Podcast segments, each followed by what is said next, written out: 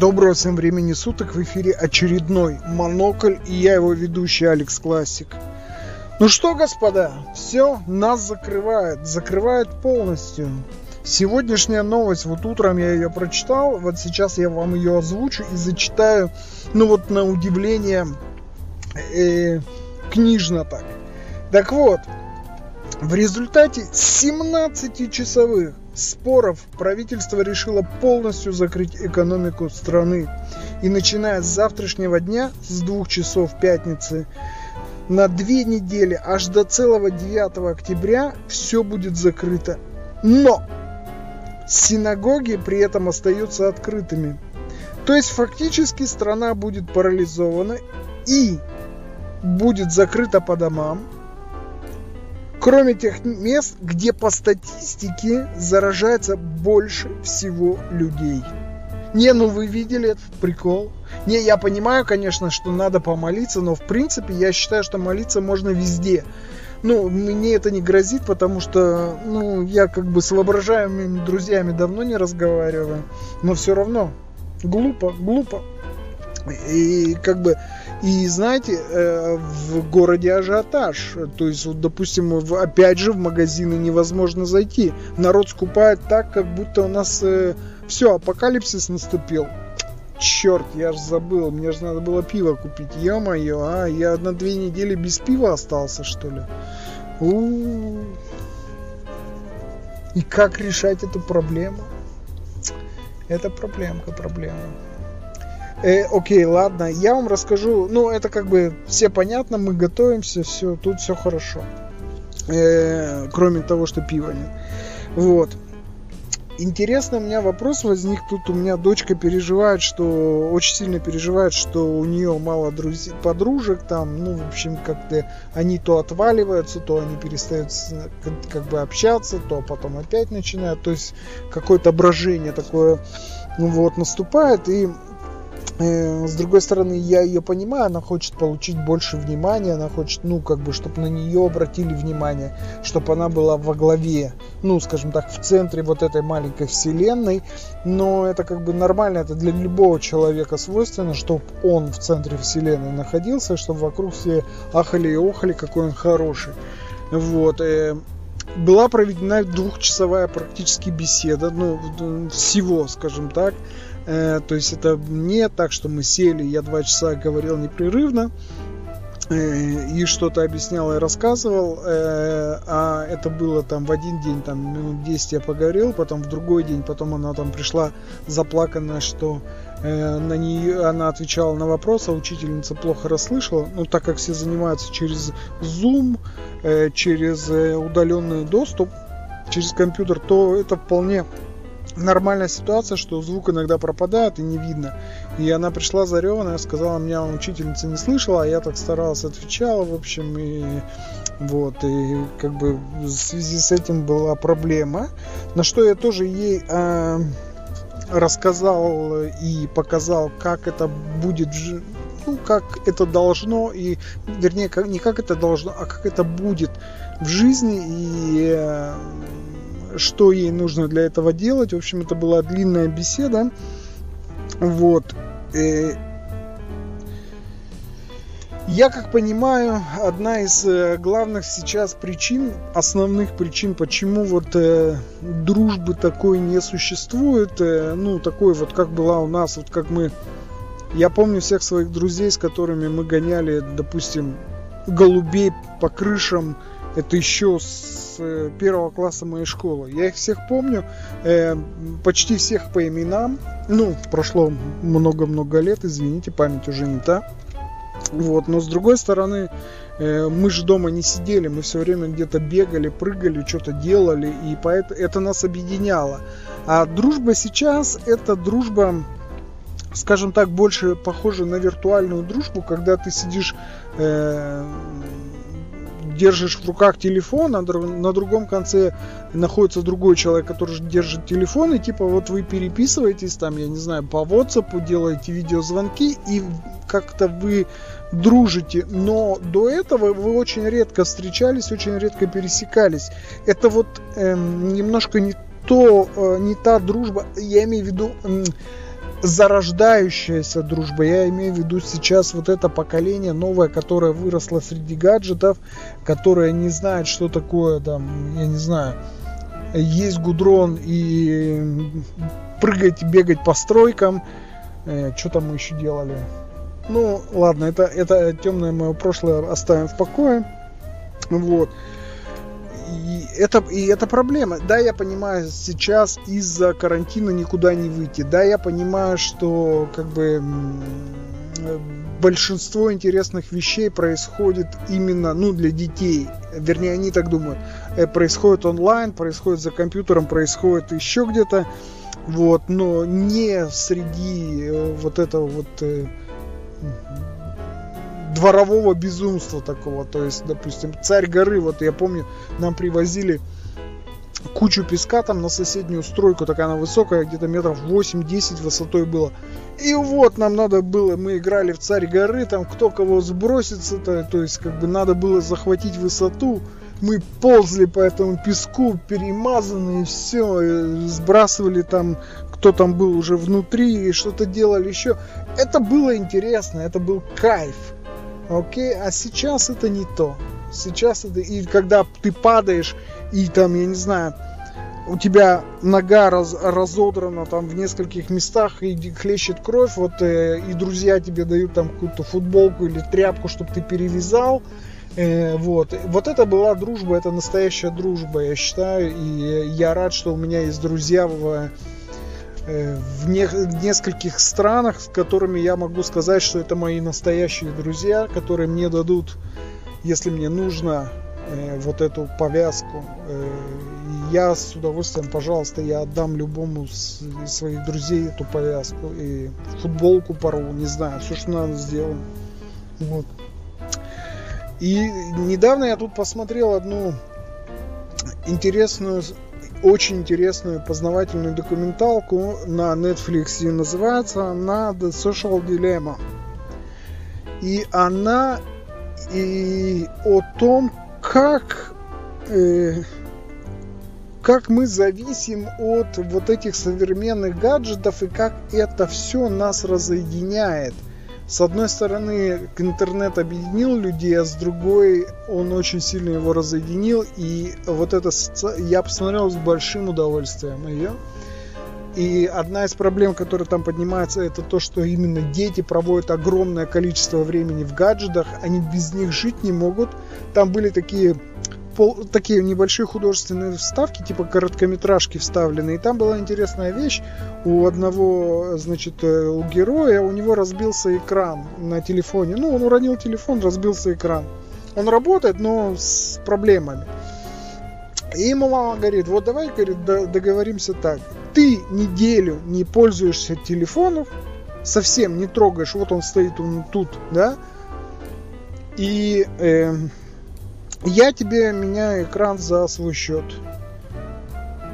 Окей. Э, герой продержался два с половиной или три дня всего. То есть он показывает, что его муки. Он лежит на кровати, он ходит, он что-то он, он не может найти место. У него в голове постоянно вот это вот проверить сообщения, кто мне написал, что мне, кому я интересен, а кто поставил лайк и т.д. и т.п. Эти вещи – вот. И в конце концов он не выдержал, когда он спустился к холодильнику, давно спустился вечером попить воды. В этот момент буквально вот э, пришло сообщение э, на его телефон, он услышал просто этот вот звук дзынь. И он не удержался и начал вот смотреть, и его это так захватило, что он до утра, практически до, до самого утра, он вот сидел и листал эту ленту, смотрел на нее, там э, лайки ставил, комментарии писал. Э, вот, и смотрел, кто ему это сделал, какая-то переписка шла. Э, вот, э, очень, я вам очень всем советую посмотреть этот фильм. Документалка, она небольшая по длительности, там что-то 30 минут. Вот, очень-очень впечатляющая. Жаль, жаль, моя дочка не может посмотреть, потому что у моей дочери тоже, и у сына тоже проблема в том, что они не выпускают телефонов из рук. Вот, э, она не может посмотреть, потому что там написан э, маленький перевод идет на русском, да, а сам текст идет на английском. Она плохо еще понимает на английском на, на слух. и не успеваю читать на английском, к сожалению. А, иврита там нигде в переводах не было, поэтому... Но я отложил себе, я обязательно попозже это покажу. Вот, как я вам и обещал в прошлом подкасте, я хочу немножко поговорить о том, как встретить старость или встретить зрелость, наверное, так сказать. Знаете, вот э, я заметил, что я работаю, работаю, работаю, и мы все вот так, мы находимся в очень таком стрессовом состоянии, мы постоянно работаем. Вот э, я, наверное, в России столько не работал, да. Я помню, я в России, допустим, начинал там э, работу после восьмого класса я пошел работать на завод. У нас была посменная работа, то есть я там с 8 до 5 работал. Э, на следующий, на другой неделе я работал с 5 до утра. И как бы, ну, такая была. Я работал в цехах, там в цехе там станочником, э, токарем, то есть ну, фрезеровщиком. Мне было это как бы интересно, и я вот с восьмого класса это делал. И я так не уставал, то есть физически я так не уставал, как я устаю сейчас. Сейчас, когда я переехал, после того, как я переехал в Израиль, я постоянно нахожу себя в том, что я постоянно работаю, постоянно что-то делаю, постоянно что-то э, кого-то консультирую, и, и я не в претензии на том, но этот ритм, он начинает давать уже отрицательные результаты, и я в конце недели понимаю, что я вымотался так, что мне вот просто я не хочу никого видеть, я не хочу ни с кем общаться, э, вот, э, ну вот этот, э, я, я все это делаю, конечно, я вижу там, ну не знаю, там иногда знакомых, друзей, иногда э, переписываюсь, созваниваюсь, там, сказать. Все это происходит, конечно, но если вот, допустим, у меня сейчас забрать телефон и выключить его на несколько, на несколько дней, даже хотя бы на несколько часов, я, наверное, отдохну очень хорошо. И, э, потому что на меня тоже вот этот 21 век свалился, и как бы внезапно, скажем так. И вот, допустим, я вчера себя поймал на мысли, что время пол первого ночи, а я проверяю, кто там мне написал в телефоне. Ну, я проснулся, уснул в 11, проснулся пол первого ночи, и что-то мне не спалось, я куда я пойду? Взял телефон, давай листать там ленту, да? Вот, поэтому хочет... И э, я стал задумываться. Я стал задумываться, что будет, когда я остановлюсь вот, вот реально сейчас я работаю на износ, э, да. Вот, а что будет там через, э, ну, скажем так, через 5 лет, через 10 лет? Ну, я не знаю, что будет, буду ли я жив там или не буду, это уже другой вопрос. Но вот пока я жив, я хочу понимать, к чему я иду и как я буду потом отдыхать. Отдыхать от этой гонки. Сразу скажу, что я не привык ничего не делать. Я, я не люблю ничего не делать. У меня мозг, по крайней мере, работает ну, всегда. Я всегда что-то придумываю интересное, всегда читаю что-то интересное. Как бы я найду себе задачу. Э, э, и дело даже не в том, что я физически скажем так, буду меньше работать. Я думаю, что да, но я должен понимать это, принимать и понимать какой-то кайф от этого. Э, другой, не такой, который я получаю сейчас, когда я, допустим, заканчиваю работу и смотрю и вижу, что она выполнена хорошо, и я испытываю огромное удовлетворение от того, что я сделал. Или я вижу, что я ее сделал не очень хорошо, тогда я испытываю удовлетворение, что я ее сделал, но я понимаю, что как бы могло быть и лучше. То есть степень тоже бывает такая степень удовлетворенности от выполненного результата. Так вот, я хочу немножко спрыгнуть с этого. Я хочу, чтобы, допустим, через 10 лет э, я мог на месяц поехать куда-то в отпуск и, ну, скажем так, раз в году я имею право там на 2-3 недели куда-то поехать. Я хочу поехать в место, которое я буду считать своим. Э, то есть я туда приеду, я разберу вот э, свой чемодан, выйду вокруг, и вокруг меня вот что-то такое будет или чего-то не будет. И я начну в этом отдыхать. И знаете, я начал копаться и смотреть, вот чтобы мне куда... И вдруг я наткнулся, случайно, совершенно случайно наткнулся на фотографии Скандинавии. И вдруг я понял, что мне вот это вот как-то не хватает. Здесь мне в Израиле очень сильно этого не хватает. Этого морозного воздуха, вот когда вот э, снег э, идет, э, озер, лесов, больших, густых таких лесов, таких э, высоких. Э, мне этого всего не хватает.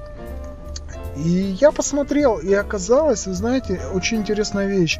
Купить себе небольшой домик в Скандинавии это не непосильный труд. Э, это довольно ну, по израильским меркам, так это вообще дешево. То есть я, допустим, видел дома, которые стоят 30 тысяч евро, и я считаю, что это недорого. То есть, что за, за эти деньги вы получаете, вот, допустим, в Финляндии, да, это домик, три комнаты, на берегу озера, то есть у тебя собственный причал. Ну, причалом это сложно, это настил, скажем так, причал небольшой.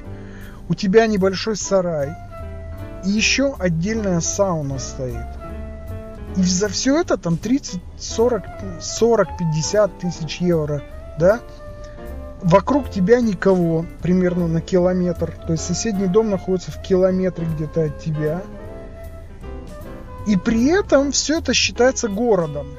То есть городком. И мне так это понравилось. А вокруг тебя лес. Вот я посмотрел, допустим, есть дома, где вот действительно так домик – есть некоторые дома с гостевым домиком еще. То есть домик, потом причал на берегу озера, потому что это все находится. И это еще все в лесу. Я понял, что это для меня, вот, наверное, идеально. Может быть, я потом взвою, но как, на какое-то время я, может, я думаю, что мне очень сильно это должно понравиться. Вот. И я начал смотреть э, дома, я начал читать, э, сколько все это стоит, ну, содержание дома, законодательство. И оказалось, что вот для того, чтобы купить этот дом, э, в принципе, даже не нужно быть гражданином этой страны. Во многие страны Скандинавии вы получаете доступ просто, ну, не доступ, а вид на жительство только потому, что у вас есть э, жилье в, этом, э, в этой стране. Но есть, конечно, нюансы. Нюансы везде всегда есть. Допустим, в Норвегии вы не можете дать, э, передать дом по наследству. То есть это ваше, это ваш дом. Но если вы умираете, то государство забирает его обратно. И, ну, как бы, и вот, ну, нюансы, нюансы есть, конечно. Вот. Но с другой стороны, мне так эта идея понравилась, что я начал копаться дальше, и впоследствии я расскажу вам уже о конкретных вариантах, что я накопал, какие страны мне понравились. Вот, и что вообще с этим делать? Это, конечно, дело довольно далекого будущего. Я не уверен, что я э, э, ближайшие 10 лет даже на это сподвигнусь. Ну, во-первых, потому что э, это все равно затраты, и мне надо как-то это запланировать и решить. Но, скажем так, я решил, и я решился, это немножко две разные вещи. Так вот, я решился, что мне это интересно, что я попробую в этом направлении что-то сделать. С вами был Алекс Классик. Это был подкаст Монокль. Пока.